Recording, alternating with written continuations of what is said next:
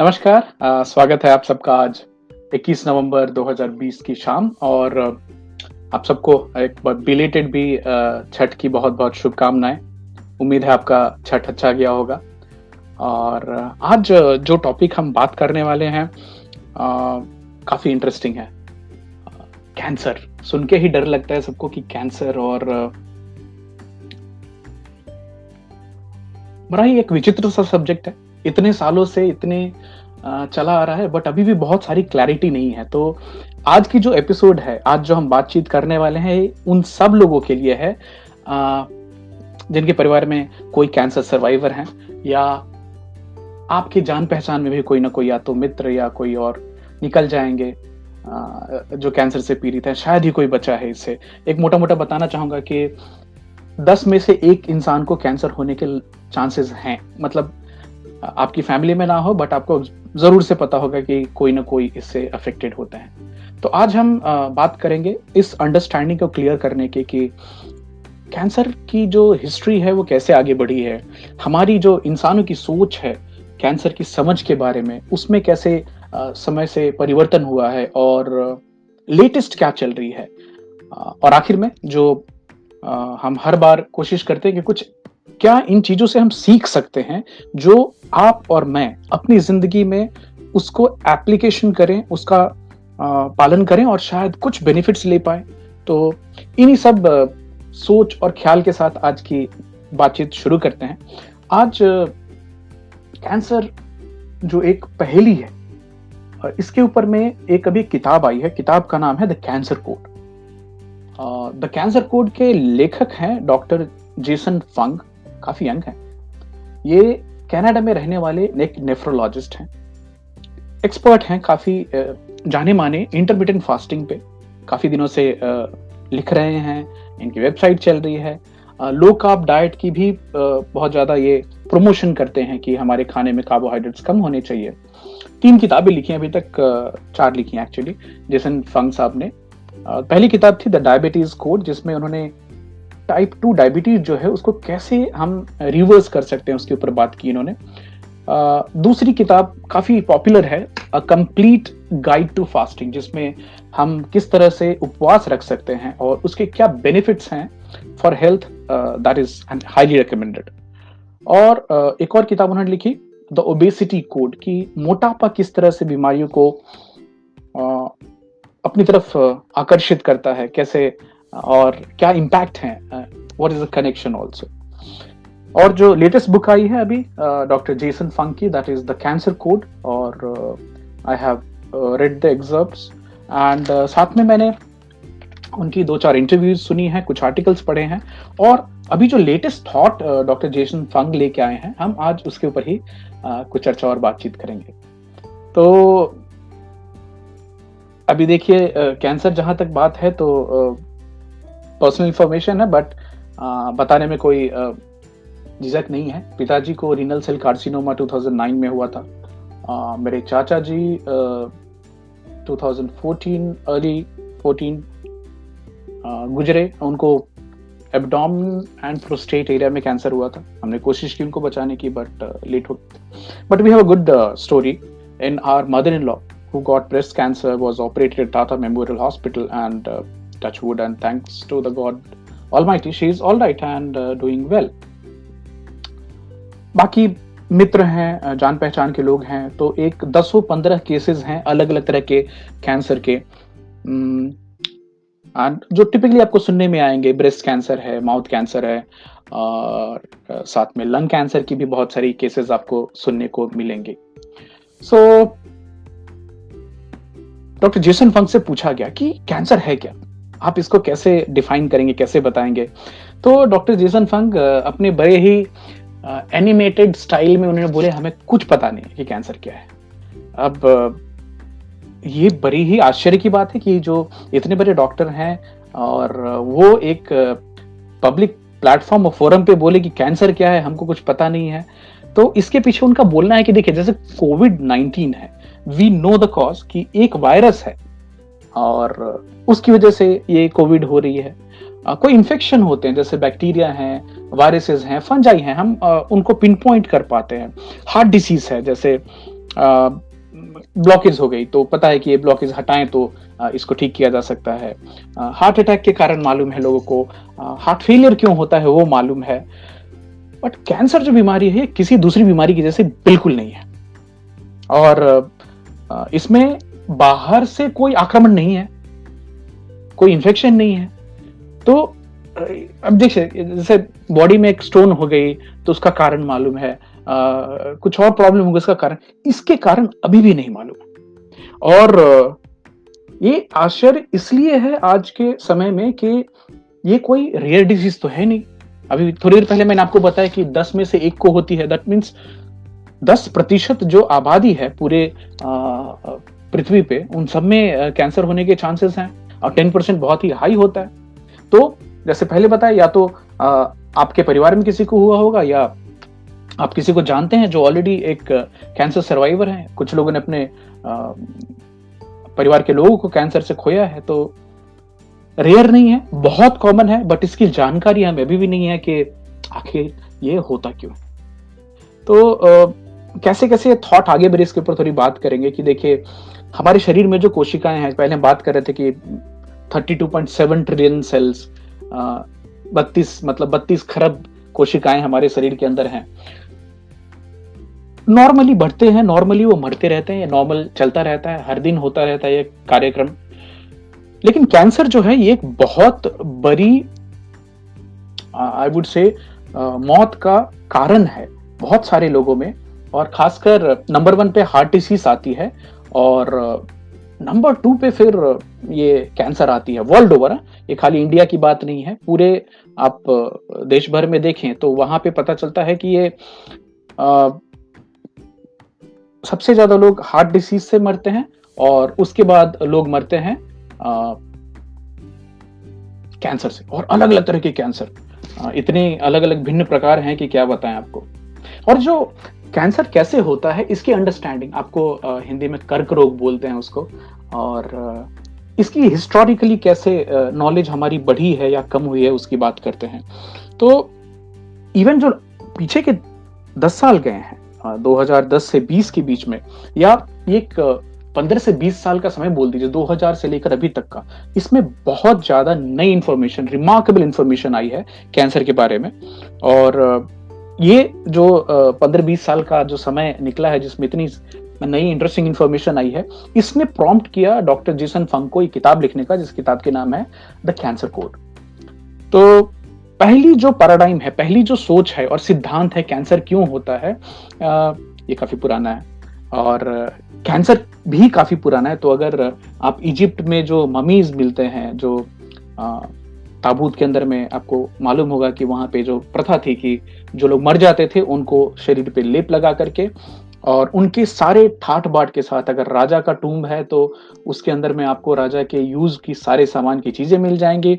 आपको बहुत सारी हीरे, जवाहरात, बहुत सारी चीज़ें मिलती क्योंकि they believe in after life और वो जो टूम के अंदर में जो ममीज मिले हैं, उनमें भी कैंसर पाए गए हैं। तो आर्कियोलॉजिकल एविडेंस है। पुरातत्व जो वेदी है, उनको बताना है कि कैंसर पहले के भी जानवर और जो फॉसिल्स मिले हैं, उसमें भी कैंसर देखे गए तो ये बहुत पुरानी है। अब भला हो ग्रीक सभ्यता के लोगों का जिन्होंने कैंसर नाम दिया, और कैंसर बेसिकली नाम है केकरा क्रैब तो क्यों नाम दिया गया कि कैंसर, जैसे केकरा रेंगता है ना, वैसे कैंसर पूरे शरीर में फैलती है। हम इसके बारे में आगे बात करेंगे। और ये एक बहुत बड़ा डिफरेंशिएटिंग फैक्टर है कैंसर का कि कैंसर फैलता है शरीर में बाकी हमारे दूसरे सेल्स के कंपैरिजन हालाँकि जो ग्रीक थे उनकी सोच थी कि ये जो बैड ह्यूमर की वजह से होता है तो आ, किसी के शरीर में खून खराब है तो उसके कैंसर होने के चांसेस होते हैं और तभी खून बहाया जाता था कैंसर के पेशेंट्स का तो एक डॉक्टर आते थे कट मारते थे और खून टप टप करके गिरता था। हालाँकि अभी हमें मालूम है कि ये कोई इफ़ेक्टिव ट्रीटमेंट नहीं है। एटीन नाइनटीन सेंचुरी के बीच में माइक्रोस्कोप आए तो जब माइक्रोस्कोप के आने से ये हुआ कि जो बायोलॉजिस्ट हैं जो साइंटिस्ट हैं वो हमारी कोशिकाओं को नज़दीक से देख पाए। तो जब भी उन्होंने ऑब्ज़र्व किया कि एक जो नॉर्मल साधारण स्वस्थ सेल है healthy cell versus a cancer cell दोनों में समानता भी है but differences are much much more And to check that, if you look at that slide under a microscope, you can, uh, a trained biologist, a trained lab technician can figure out between कि एक जो cell है एक ये cancerous है और ये non cancerous है। अभी तो काफ़ी एडवांस्ड इमेजिंग टेक्निक्स हैं न्यूक्लियर इमेजिंग है और बाकी चीज़ें जिनमें देखा जाता है उसको। बट इनिशियल डेज़ में जब माइक्रो माइक्रोस्कोप बनी थी तभी भी लोग देख पा रहे और समझ पाते थे कि how cancer is different now एक और सोच जो और ये देखा भी गया कि कैंसर की जो कोशिकाएँ होती है, जो सेल्स होती हैं, बड़ी फास्ट ग्रो करती हैं। मतलब एक आक्रमण की तरह से होता है, वो बहुत बहुत तेज ग्रो करती हैं। उनकी साइज़ बढ़ती जाती है। बहुत बड़ी साइज़ होती है और बहुत जल्दी मल्टीप्लाई होते हैं। आपके शरीर का बहुत ज़्यादा एनर्जी और न्यूट्रिशन लेते हैं और साथ के साथ क्योंकि उनकी संख्या और साइज़ बढ़ रही है और अलग अलग जगह पे फैल रहे हैं तो बाकी ऑर्गन्स के काम करने के जो कैपेसिटी है, उसको इंपैक्ट करते हैं। तो जैसे मैं पहले बता रहा था कि हमारे शरीर में जो कोशिकाएँ हैं द सेल्स हर दिन पैदा होते हैं, हर दिन मरते हैं और एक जो बैलेंस बनी रहती है तो हमारे बॉडी में जो 32 ट्रिलियन सेल्स हैं दोस्त 32 trillion cells keep on renewing नए नए बनते रहते हैं बट एक बैलेंस रहता है और इस बैलेंस को uh, हम बोलते हैं होम्योस्टैसिस जो हमारी नेचर हमारी प्रकृति भगवान जो बोले उसको मेंटेन रखते हैं। तो आपका जो बत्तीस तैतीस खरब सेल की जो संख्या है वो मेंटेन रहेगी। अभी पैराडाइम नंबर वन क्या था? कि कैंसर जो है वो खून में खराबी की वजह से हो रहा है ऐसे। अभी पैराडाइम नंबर टू कि ये जो कैंसर जो है ना ग्रोथ की वजह से होता है और ये जो ग्रोथ है ये अनकंट्रोल्ड है। और इसको कंट्रोल अगर कर लिया जाए तो कैंसर को हम ठीक कर सकते हैं। और ये लॉजिकल भी लगता है कि the number of cells are growing so fast it can be contained तो इस पैराडाइम को और इस सिद्धांत के हिसाब से चलते हुए साइंटिस्ट ने एक तो पहले uh, आपने uh, एक और बड़ी इंटरेस्टिंग किताब है और जो लोग कैंसर रिसर्च में है और कैंसर से रिलेटेड काम करते हैं द एम्पर ऑफ़ मेलेडीज करके एक किताब आई थी काफ़ी दस एक साल हो गए। वो कैंसर की एक होलिस्टिक बुक थी और उसमें काफ़ी एक हिस्ट्री दी गई थी। तो उसमें बताया गया कि एक टाइम पे, एक समय पे कैंसर को बड़ी एग्रेसिवली सर्जरी के थ्रू ठीक करने की कोशिश की कि हम कैंसर को कट कर देंगे और पेशेंट ठीक हो जाएँगे। तो वो पैराडाइम ये सोच के थी कि कैंसर एक अनवांटेड ग्रोथ ऑफ़ सेल्स है तो हम उसको काट के हटा देंगे। साथ के साथ उसमें एक और कॉन्सेप्ट थी कि रेडिएशन करते हैं। उसको हम सेक करके जला देते हैं। और रेडिएशन मतलब न्यूक्लियर रेडिएशन यूज़ करके। और 1930-40 के बीच में ये कॉन्सेप्ट भी आई कि हम कीमोथेरेपी करते हैं। कुछ सिलेक्टिव पॉइजनिंग करते हैं। ये जो सेल इतनी तेज़ी से बढ़ रहे हैं, इनको कुछ ऐसी जहरीली चीज़ दी जाए कि इनका बढ़ना रुक जाए। तो मतलब आइडिया ये है कि जो कीमोथेरेपी में जो दवाइयाँ दी जाती हैं, वो कुछ खास सेल्स को मार सके वसरते आपके शरीर को। तो आइडिया ये है कि आप कैंसर को पहले मार दें, इसके पहले कैंसर आपको मारे। इसलिए कीमोथेरेपी हमें मालूम है उसके साइड इफेक्ट्स बहुत सारे हैं बट उसको इलाज में इस्तेमाल किया जाता है। इनफैक्ट आज आप देखें तो हम जो बात करें चालीस पचास साल पहले से ये सब शुरू हो गया था। आज के दिन में भी सर्जरी कीमोथेरेपी और रेडिएशन ये तीन चीज़ें ही इंपॉर्टेंट ट्रीटमेंट का हिस्सा है all over the world but अभी भी जो रिसर्चर्स हैं साइंटिस्ट हैं they still kept on asking कि ठीक है, ये तो हम समझ गए कि सेल ग्रो कर रहे हैं बट सेल ग्रो क्यों कर रहे हैं? तो ये चलती रही। ये 1970 मतलब 50 60 और 70 के बीच में ये जेनेटिक कंपोनेंट आना चालू हुआ कि, और उसी समय आपको ये हिस्टोरिकली आप देखें तो डीएनए क्रोमोसोम इन सब की जानकारी double helix Watson and Crick model ये सब आना चालू हुआ था। तो साथ के साथ ये पता चला लोगों की कि जेनेटिक म्यूटेशन होती है सेल की जो डीएनए जो अनुवांशिक मटेरियल है उसमें परिवर्तन होता है और कुछ गल कुछ गड़बड़ हो जाती है। समथिंग गोज रॉन्ग एंड कुछ कारण बहुत क्लियरली तभी भी लोगों को समझ में आ गया था स्मोकिंग से कैंसर होती है सिगरेट स्मोकिंग से। रेडिएशन uh, के uh, प्रभाव में जो लोग आए तो अभी आपको याद होगा मर्क्यूरी का मैडम मर्क्यूरी जो जिन्होंने बहुत सारा खोज किया था रेडिएशन के ऊपर में काम किया था एक्सरे की खोज की थी पति पत्नी दोनों ने मिलकर। उन दोनों को भी कैंसर हो गया था because they were so close to the radiation asbestos industry में काम करने वाले लेबरर्स में कैंसर बहुत ज़्यादा देखी गई। सो so, कैंसर के कुछ कुछ कॉज मालूम पड़ गए थे। हम ये भी मालूम पड़ गया कि कुछ वायरसेस हैं जो कि अभी human papilloma virus throat cancer साथ में ये चीज़ भी क्लियर हो रही थी कि जीन्स बहुत इंपॉर्टेंट वो जो जीन्स हैं, वो डिसाइड करते हैं कि मेरी बाल की कलर क्या होगी, मेरी आँख की कलर क्या होगी, मेरी हाइट कितनी होगी, बहुत सारी चीज़ें। तो साइंटिस्ट को यह भी पता चला कि हर सेल में ऐसे दो जीन्स होते हैं जो कि सेल को टर्न ऑन और ऑफ़ करते हैं कि आप नया सेल बनाओ या फिर बंद कर दो या फिर ग्रोथ इतना बनो, फिर रुक जाओ। ग्रोथ इतनी होनी चाहिए, रुक जाना चाहिए। तो अगर इन दोनों में से यादव ये तो स्विच है एक ऑन का है एक ऑफ़ का दोनों में से दोनों स्विच खराब हो जाए या कोई एक भी स्विच खराब हो जाए तो प्रॉब्लम है। तो इसको ठीक करने के ऊपर भी आ, काफ़ी ध्यान दिया गया। हालाँकि अभी तक सोच ये थी कि ये जो म्यूटेशन है ना ये रैंडम होते हैं। ये ऐसे ही चलते फिरते किसी में भी कैंसर के म्यूटेशन हो सकते हैं। तो सोच सिद्धांत ये आई कि ये जेनेटिक प्रॉब्लम है तो इसको कैसे फिक्स करें? ठीक है तो म्यूटेशन को फिक्स कर दीजिए ठीक हो जाएगा। और इसमें बहुत कमाल की चीज़ें भी हुई। जैसे 1990 में इमैटिनिब करके एक दवाई आई, सिबा गाइगी ने बनाई थी उसको। क्रोनिक माइलॉइड ल्यूकीमिया जो ब्लड कैंसर की एक टाइप है। इतनी कमाल की दवाई थी कि उसने इस जानलेवा ब्लड कैंसर को एक नॉर्मल क्रोनिक बीमारी बता दिया, बना दिया कि आदमी उसको अगर दवाई ले तो उसको मैनेज कर सकता है। कुछ लोग तो ठीक भी हो जाते थे उससे। तो ये बहुत एक्साइटिंग चीज़ हुई। उसके बाद एक और दवाई ट्रांसटूजुमैब जो ब्रेस्ट कैंसर के लिए थी। हालाँकि ये सब ब्रेस्ट कैंसर में नहीं लागू होती है। कुछ खास म्यूटेशन वाले में ब्रेस्ट कैंसर में लेकिन बहुत कमाल का काम किया इसने। तो और एक्साइटमेंट बढ़ी लोगों को लगा कि अब तो चलो हमें एक रास्ता मिल गया कि ये एक जेनेटिक डिसीज है तो हम जीन्स की आ, उसको ठीक करेंगे फिक्स करेंगे और ठीक हो जाएगा। साथ के साथ 2000 साल में ह्यूमन ह्यूमन जीनोम प्रोजेक्ट तो ये क्या था कि इंसान में कितने जीन्स होते हैं इसको पता लगाने के लिए रिसर्च चालू हुई। और आप सबको जानकर आश्चर्य होगा कि पहली तो सोच थी कि इंसान इतने हम कॉम्प्लेक्स प्राणी हैं और इतनी चीज़ें कर पाते हैं तो हमारे अंदर ना जीन्स बहुत सारे होंगे। मतलब लाखों में जीन्स होंगे। बायोलॉजिस्ट और जेनेटिसिस्ट को ये आश्चर्य लगा बाद में कि इंसान में केवल बीस हज़ार जीन ही है। और कंपेयर करें आप उसको तो आप पहले के जो मेरे श्रोता उनको पता होगा कि एक धान के पौधे में चालीस हज़ार जीन होते हैं। तो आफ्टरऑल हमारी जैसे कॉम्प्लेक्स जो प्राणी है, वो इतने कम जीन से कैसे चल पाता है? हालाँकि, अगर हमारी thirty thirty two trillion cells हैं तो बहुत बहुत उससे ज़्यादा संख्या में हमारे शरीर में बैक्टीरियाज और वायरसेस रहते हैं और उनकी जेनेटिक मटेरियल भी हमारी बॉडी के जीनोम को प्रभावित करती है। तो anyway that's a different topic तो ह्यूमन जीनोम प्रोजेक्ट खत्म हुई और इसमें बहुत मतलब लाखों करोड़ों डॉलर्स का खर्चा हुआ। हालाँकि आज अगर आप वो खुद की जीनोम बनवाना चाहें इंडिया में अभी तक आई नहीं है।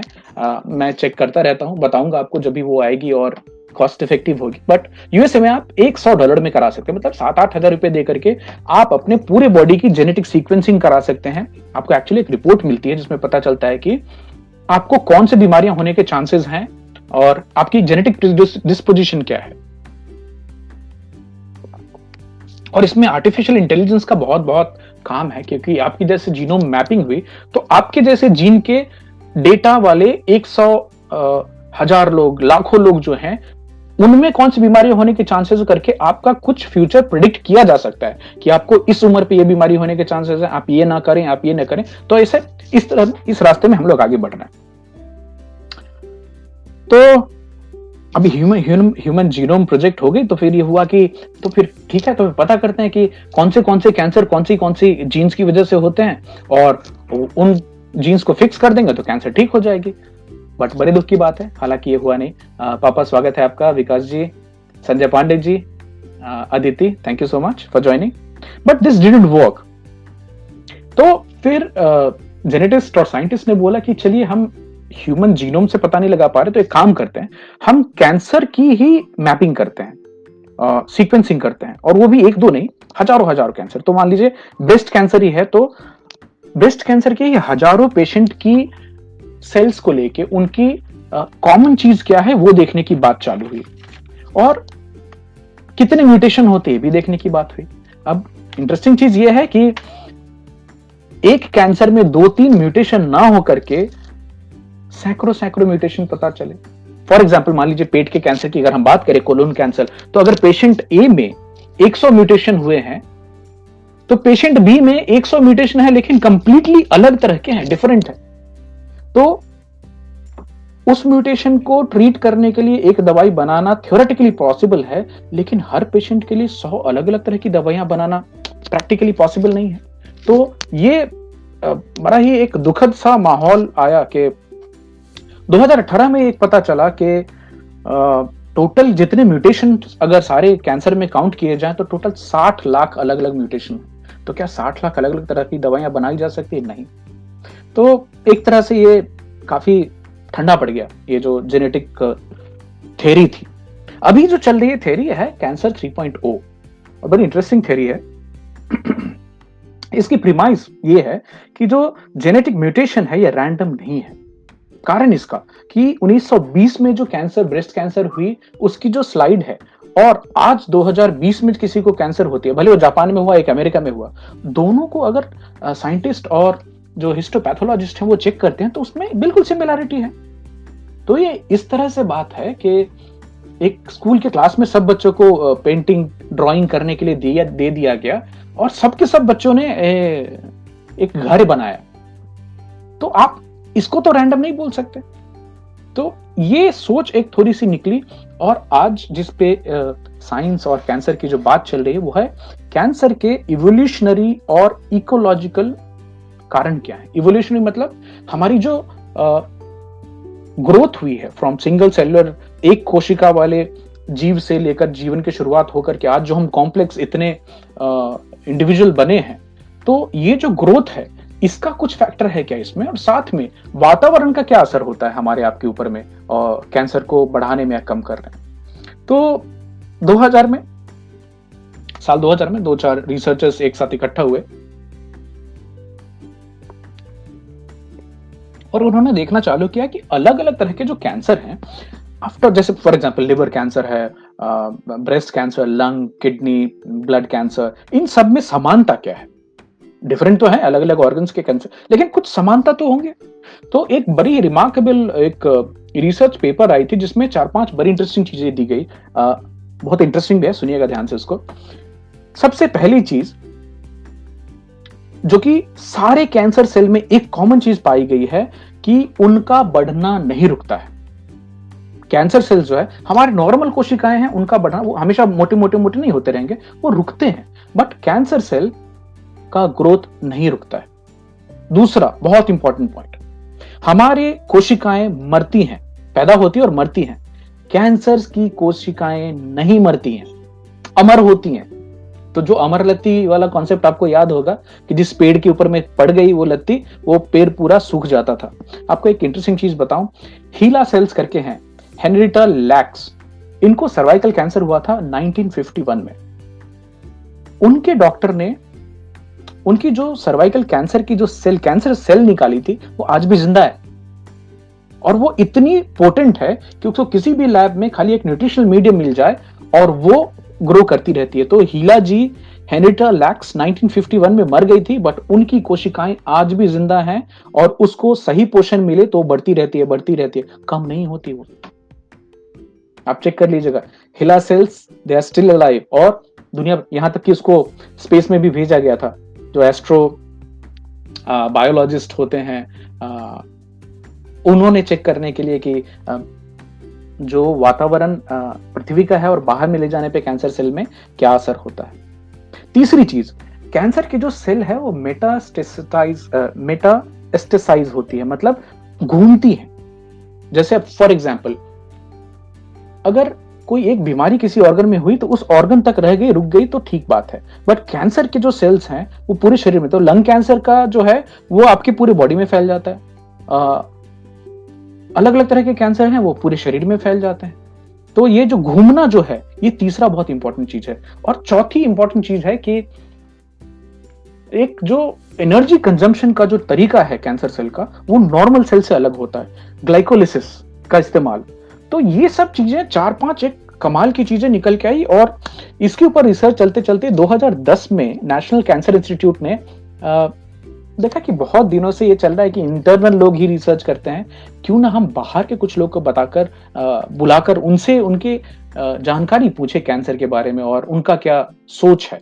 तो कुछ फिजिसिस्ट को बुलाया गया और एस्ट्रोबायोलॉजिस्ट को बुलाया गया। उनमें से एक खास नाम याद आ रहा है मुझे पॉल डेविस जी का। और उनसे पूछा गया कि पॉल डेविस जी जो हैं, वो दूसरे पृथ्वी के अलावा जो अलग अलग प्लैनेट्स हैं और अलग चीज़ें, वहाँ पे लाइफ है कि नहीं, इसकी रिसर्च करते हैं। तो एस्ट्रोबायोलॉजिस्ट उन्होंने एक बड़ी इंटरेस्टिंग बात बोली और बड़ी रिमार्केबल पाथ ब्रेकिंग बात है कि cancer is not a human disease आपको थोड़ी चौंकेंगे आप कि cancer is not a human disease मतलब कहना क्या चाहते हैं आप? तो कहना यह है कि cancer is not a human disease because ये कितने भी पुराने जानवर हों, अगर वो मल्टी सेलर हैं, एक कोशिका से ज़्यादा वाले हैं, उन सब में कैंसर देखे गए हैं। कुत्तों को होता है, बिल्ली को होती है, घोड़े को होता है, गधों को होता है। सब मल्टी सेलुलर जानवर जितने भी हैं, सब में कैंसर और तो जाने दीजिए हाइड्रा जिसको आप माइक्रोस्कोप के अंदर देखते थे, उनमें भी कैंसर देखी गई है। तो कैंसर जितने भी मल्टी सेलुलर ऑर्गेनिजम्स हैं, प्राणी हैं, उन सब में कैंसर होता है। यहाँ तक पॉल डेविस साहब का कहना है कि हर कोशिका में कैंसर होने के चांसेस या फिर जो, या बताइए जो ज़रूरत है ना, वो है ऑलरेडी मतलब कैंसर हमारे शरीर की हर कोशिका के अंदर में दबा है, छुपा है, बैठा है। ये खाली इंसान नहीं, जितने भी मल्टीसेलुलर ऑर्गेनिजम्स हैं, सब में है। तो कैंसर को एक इवोल्यूशनरी डिसीज बोला गया है कि ये इंसान के आने के पहले से चल रहे हैं। हम जानवर से इंसान बने, उस समय से भी तो हमारे पैदा होने के पहले से कैंसर है। तो इसमें एक चीज़ बताते हैं कि जो सिंगल सेल होती है, जैसे सिंगल सेल बड़ी कॉम्पिटेटिव होती है इंडिपेंडेंट होती है, क्योंकि उसको कॉपरेशन नहीं करना, वो खुद ही अपना खाना बनाती है, खुद ही सारी सब कुछ करती है। इट्स लाइक इंडिविजुअल स्पोर्ट कि जैसे मान लीजिए कोई टेनिस खेलता है तो टेनिस खेलने में, टेनिस खेलने वाले के लिए बाकी दूसरा हर आदमी कॉम्पिटिशन है। लेकिन वही आप क्रिकेट करें या फुटबॉल लें तो दस ग्यारह लोग एक साथ मिलकर खेलते हैं जो हमारी शरीर है। तो फेफड़े कुछ अलग काम करते हैं, दिल कुछ अलग काम करते हैं, आँखें कुछ अलग काम करती हैं। बट इन सबको मिलके हम एक कलेक्टिवली एक स्ट्रॉन्ग टीम बनते हैं। तो हम एक हैं टीम स्पोर्ट और कैंसर जो है, वो एक सिंगल स्पोर्ट तो अभी ये इसको कैसे बताऊँ कि ये कंपटीशन वर्सेस कॉपरेशन की बात है। सिंगल सेल याद कीजिए, जो भी एक सिंगल सेल होती है, वो ग्रो करती है अनलिमिटेड लेवल में ग्रो करती है मूव करती है, और जो उसकी एनर्जी कंजम्पशन की जो प्रक्रिया होती है, वो भी मल्टी सेलर ऑर्गेनिज्म से डिफरेंट होती है। और ये चीज़, तीनों चीज़ें कैंसर के सेल में भी बिल्कुल कॉमन पाई गई है। तो इसके ऊपर में साइंटिस्ट ने थोड़ा और सोचा रिसर्च किया कि क्या ये हमारे शरीर के सर्वाइवल मैकेनिज्म में से कुछ तो ट्रिगर होता है जिससे कैंसर होती है क्या? मैं थोड़ा ज़्यादा साइंटिफिक हो रहा है इसको और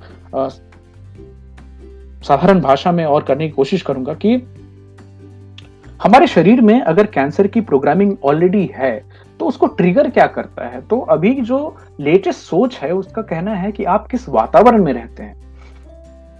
आपको किस तरह के टॉक्सिन्स मिल रहे हैं रेगुलरली एंड जैसे for example tobacco smoke is a toxin which is known पैंतीस प्रतिशत कैंसर पैदा करने की कैपेसिटी है उसमें। बट वो सिलेक्टिव डैमेज करता है, लगातार, और सब लीथल डोज हाँ। ये नहीं कि एक बार में जहर दे दिया और पूरे मर गए, नहीं। वो धीरे धीरे धीरे धीरे करके वो कुछ खास हिस्सों को ट्रिगर करता रहता है। तो जैसे तंबाकू है अल्ट्रा प्रोसेस्ड फ़ूड है, जो कि मैदे और चीनी और तेल से पूरी मिक्स है, वो भी कैंसर कॉजिंग है एयर पॉल्यूशन कैंसर कॉजिंग है लेड है आर्सेनिक है, ये सब कैंसर कॉजिंग चीज़ों की गिनती में आते हैं। बट इनके डोसेस छोटी छोटी मात्रा में माइक्रो डोसेस अगर आपको मिलते रहे तो हमारी बॉडी में एक जो, एक बताइए जो इनहेरेंट प्रोग्रामिंग है, वो सिंगल सेल वाली प्रोग्रामिंग नो हमारी शरीर में ऑलरेडी है, और ये सब लीथल डोज देते देते हमारी ऊपर की प्रोग्रामिंग खत्म हो रही है, और कैंसर जो एक सिंगल सेल ऑर्गेनिज्म के जैसा व्यवहार करता है, वो निकल के आती है। तो मतलब इसको दूसरी तरह से समझाना चाहूँगा कि आपके घर में बीज पड़ी है, किसी चीज़ की धनिया की बात कर लीजिए, धनिया पड़ी है, उसको जब तक आप मिट्टी में डाल रहे और मिट्टी भी सूखी नहीं होनी चाहिए, मिट्टी भी एक फर्टाइल होनी चाहिए, तभी जाके वो निकलेगा। तो कैंसर भी उसी तरह से सीड की तरह है, जो हमारी बॉडी में ऑलरेडी है, हमारे, आपके सबकी बॉडी में।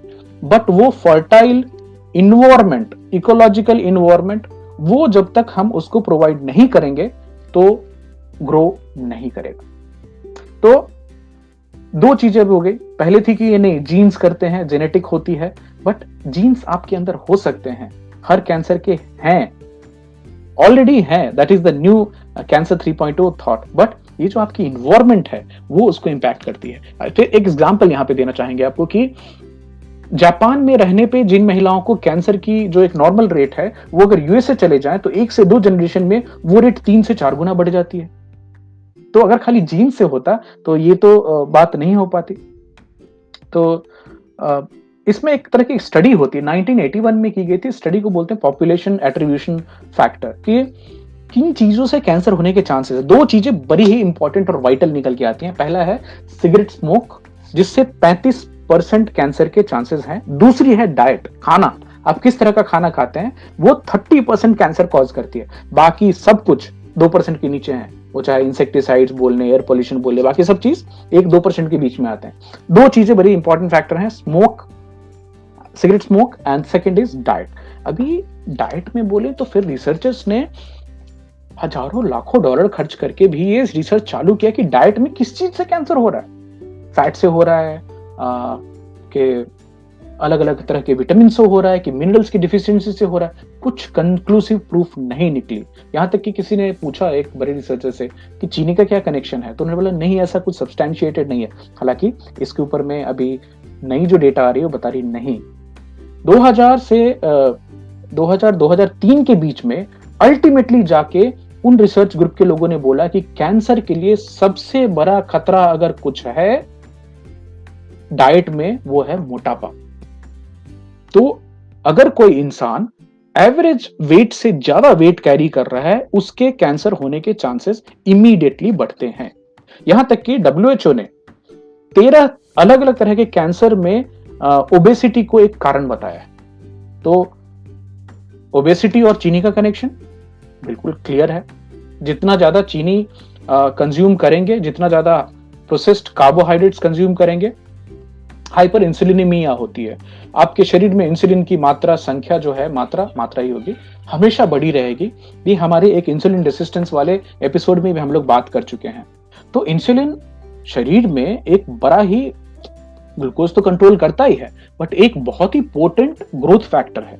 वो हर सेल को जाके बताता है कि बढ़ो बढ़ो साइज़ बढ़ाओ साइज़ बढ़ाओ। एक तरह से ये अभी देखिए नॉर्मल लेवल में है तब तो, तो ठीक है।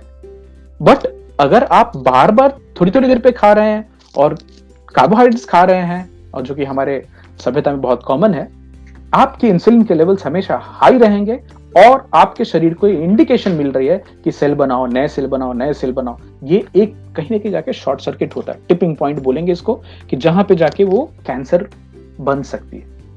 इनफैक्ट आप लोग को एक बहुत इंटरेस्टिंग चीज़ बताऊँ कि पेट स्कैन जो होती है, उसमें अलग अलग डाई दे करके देखा जाता है। तो जो नॉर्मल सेल हैं, उसके कंपैरिजन में कैंसर की जो कोशिकाएँ हैं, वो पाँच से दस गुना ज़्यादा ग्लूकोज कंजम्पशन करती हैं और इसी से उनको देख पाते वहाँ पे। Five to ten times more sugar consumption glucose consumption is seen in cancer cells as compare to a normal healthy cells तो अभी की जो कैंसर 3.0 की जो फिलॉसफी है, उस फिलॉसफी में बोलते हैं कि हमारी जो बॉडी की इम्यूनिटी है, हमारी जो प्रतिरोधक क्षमता है, उसका ही इस्तेमाल करके कैंसर के सेल को मारा जाए। इसको बोलते हैं इम्यूनोथेरेपी इसमें जैसे अभी नई जो कार्ड टी ट्रीटमेंट आई है, वो चेक पॉइंट इनहिबिटर्स होते हैं तो उसमें क्या होता है कि आपके शरीर को ही एक तरह से ऐसी दवाई दी जाती है जिससे वो कैंसर के जो सेल्स छुपे हुए हैं, उनको हमारे शरीर के ही जो किलर सेल्स हैं, वो जाके उनको मार रहे तो आज हम लोग कैंसर 3.0 में जो करंट थिंग है, जो आज की बात चली है वो है इम्यूनोथेरेपी को कैसे इस्तेमाल किया जाए? वातावरण में क्या चीज़ें हटाएँ या कम करें जिससे कैंसर पे कंट्रोल हो सकती है? Third factor very very important losing weight is critical and जैसा थोड़ी देर पहले मैंने आपको बताया कि डब्ल्यूएचओ के हिसाब से भी तेरह कैंसर में ओबेसिटी को एक कॉज बताया गया है। Intermittent fasting highly highly recommended. Reversing type 2 diabetes highly recommended. कुछ कीमो प्रिवेंटिव चीज़ें भी हैं जैसे फॉर एग्ज़ाम्पल आजकल रिसर्च चल रही है और मेटफॉर्मिन की बात जो कि नॉर्मली डायबिटीज़ के लिए दी जाती है but metformin has also been seen to be having age related ageing पे इफ़ेक्ट है मतलब एजिंग स्लो करती है वो और कैंसर के ग्रोथ में भी uh, उसके ऊपर रिसर्च चालू है। ग्रीन टी हालाँकि कम असर होता है तो जो लोग बहुत ज़्यादा ग्रीन टी पीते हैं उनको कैंसर फाइटिंग प्रॉपर्टीज़ वाले चीज़ें देखेंगे तो मतलब कीमो प्रिवेंशन की जो हम बात कर रहे हैं। हालाँकि डॉक्टर जेसन फंक से पूछा गया कि अगर आप दो चार सलाह दे सकें ऐसे लोगों को जिनके फैमिली में ऑलरेडी कैंसर है एंड uh, क्या कुछ हम ऐसा कर सकते हैं? क्योंकि this is so predominant ten percent लोगों को तो होना ही होना है। तो उन्होंने दो चार चीज़ें बताई। मैं उसको रिपीट करना चाहूँगा, बताना चाहूँगा आपको। पांडे जी पूछ रहे हैं लिविंग शुगर एडिंग गुड में reduce sir no sir sugar in any form except in fruit जो फल में जो आपको फ्रूक्टोज मिल रहा है, वो भी भी नहीं कि इनडिस्क्रिमिनेट मात्रा में फल खाए जाएँ। एक चीज़ याद रखिएगा संजय जी, वापस और आप सबको बताना चाहूँगा कि हमारी जो पूरी इको सिस्टम है, उसको भी हमने टेम्पर कर दिया है। तो फल जो पहले सीजनल हुआ करते थे, अभी वो सब साल में हमेशा मिलने लगे हैं। उनमें जेनेटिक मॉडिफिकेशन हो गई है सीडलेस हो गए हैं। शुगर कंटेंट बहुत बहुत बढ़ गई है। अगर आप चाहें तो आप एक खाली सर्च मार कर देखिएगा कि 100 साल पहले तरबूज कैसा दिखता था। तो तरबूज का I would say 40 to 50 percent हिस्सा व्हाइट रहता था। और कुछ हिस्से में छोटी छोटी लाली होती थी। आज पूरा का पूरा तरबूज लाल होता है। So we have by genetic modification also altered the sugar content of naturally found sugars in fruit and different uh, produce agriculture produce तो चीनी किसी भी हालत में बचने की सलाह है। तो डॉक्टर जेसन फंग से पूछा गया क्या किया जाए? डॉक्टर साहब बताइए कुछ। तो एक तो reducing sugar is number one number one smoking second diet में चीनी कम कीजिए। इंसुलिन की जो रेसिस्टेंस आ रही है हाई कार्ब की वजह से कि आप थोड़े थोड़े देर पे आप खा रहे हैं कुछ तो आपकी इंसुलिन की बॉडी की लेवल जो है वो कंटिन्यूसली हाई रहती है which is not good because insulin is a very strong growth factor for cancer also दिन में रेगुलर पीरियड ऑफ़ फास्टिंग बहुत इंपॉर्टेंट है। छह से सात बार खाने का जो ये प्रचलन चल गया कि हर दो घंटे पे खाना चाहिए तो वेट कम होगा। जिसिन फंग साहब बड़े मजाकिया हाल में ये बोलते हैं कि ये ऐसा है कि आपको पेशाब करने गए और थोड़ा करके रुक गए। हाउ यू फील सो थोड़ा खा के अपनी भूख को अपने सेटाइट नहीं किया, खत्म नहीं किया तो आप हमेशा भूखे रहेंगे, उससे वज़न तो कम नहीं होगा, आपके इंसुलिन के लेवल्स हाई रहेंगे। तो अनप्रोसेस्ड पूरा खाने की सलाह है, जिसमें कम से कम फैक्ट्री से होके आया हुआ खाना हो तो नेचुरली आपके जो फल, सब्ज़ियाँ, ये सब प्रायोरिटी पे आ जाएँगे। पैकेट से निकलने वाली चीज़ें कम खाने की सलाह देते हैं। नाश्ता नहीं करने की सलाह है कि बीच बीच में नहीं खाते रहिए। फास्टिंग ज़्यादा कीजिए, खाना कम खाइए। एक नॉर्मल वेट मेंटेन करना बहुत बहुत क्रिटिकल है। अगर आप डायबिटिक हैं तो उसको रिवर्स करने की कोशिश कीजिए। और मैं रिकमेंड करूँगा कि आप उनकी किताब द डायबिटीज़ कोड पढ़ें, जिसमें टाइप टू डीएम डायबिटीज़ को कैसे कंट्रोल किया जाए, इसके ऊपर में बहुत बहुत इंपॉर्टेंट चीज़ें बताई गई इंसुलिन के लेवल चेक करते रहना और मेंटेन रखना बहुत इंपॉर्टेंट है तो आपको अगर इंटरेस्ट हो तो मेरे इंसुलिन रेसिस्टेंस वाली एपिसोड वापस एक बार सुनिए। आप सबको ये जानकर बड़ा आश्चर्य होगा कि 1977 के पहले ये फ्रीक्वेंट मील वाला कॉन्सेप्ट नहीं था। वहाँ पे ये फ्रीक्वेंट मील की कॉन्सेप्ट आ गई कि आदमी अगर थोड़ी थोड़ी देर पे खाते रहे तो आदमी की जो हेल्थ है बहुत अच्छी रहेगी तो पाँच बार, छह बार लगातार खाना। और this is not good which is the new science which is saying that आप जितना कम खाएँ, दिन में एक बार खाएँ, दो बार खाएँ मैक्स उससे ज़्यादा नहीं। बट अपनी पूरी पेट भरकर खाएँ। काब्स कम करें थोड़े। अभी आपको ऐसे ध्यान से देखने जाएँगे तो आपको अपने रिलेटिव्स में ऐसे सीनियर सिटीजन मिल जाएँगे जिन्होंने ऐसी लाइफ स्टाइल मेरे नाना थे ब्रेकफास्ट नहीं किया था उन्होंने। नॉर्मली लेट लंच से शुरुआत करते थे और डिनर भी सादा सादा होता था। प्रिटी हेल्दी लाइफ नाइन्टीज तक गए और अच्छे से रहे। तो आज की पूरी एपिसोड की अगर मैं आपको बॉटम लाइन बताना चाहूँ तो कैंसर जो पहले एक नॉर्मल एबनॉर्मल रैंडम ग्रोथ बताया जाता था, अभी वो फिलोसफी नहीं चल रही है। जेनेटिक म्यूटेशन है, ऐसे ही हो गया। नहीं। अभी जो चल रही है, ये चल रही है बात कि कैंसर जो है, हमारे शरीर में ऑलरेडी है इवोल्यूशनरी तरीके से। ये हमारे इन्वायरमेंट डाइट और बाकी फैक्टर्स की वजह से ये बीज और मिट्टी का संबंध है। तो कैंसर ऑलरेडी शरीर में है। आप किस माहौल में अपने आप को रखते हैं? कितनी चीनी खाते हैं? कितनी स्मोकिंग करते हैं? कितना मोटे हैं आप? क्या आप डायबिटीज़ के पेशेंट हैं? ये सब चीज़ें अगर आपने कंट्रोल में नहीं रखी हैं तो कैंसर के चांसेस बढ़ जाते हैं। सो so, उम्मीद करता हूँ कि इस कॉम्प्लेक्स से टॉपिक कैंसर में हम कुछ नई चीज़ें आपके सामने लेके आ पाए। आपके कमेंट्स और सवाल हमेशा से वेलकम है उनका इंतज़ार रहेगा। ज़रूर बताइएगा। सो so, कल किसी और टॉपिक के साथ आप सबको मिलते हैं। वापिस एक बार फिर से छठ की बहुत बहुत शुभकामनाएँ। See all tomorrow thank you so much for joining bye bye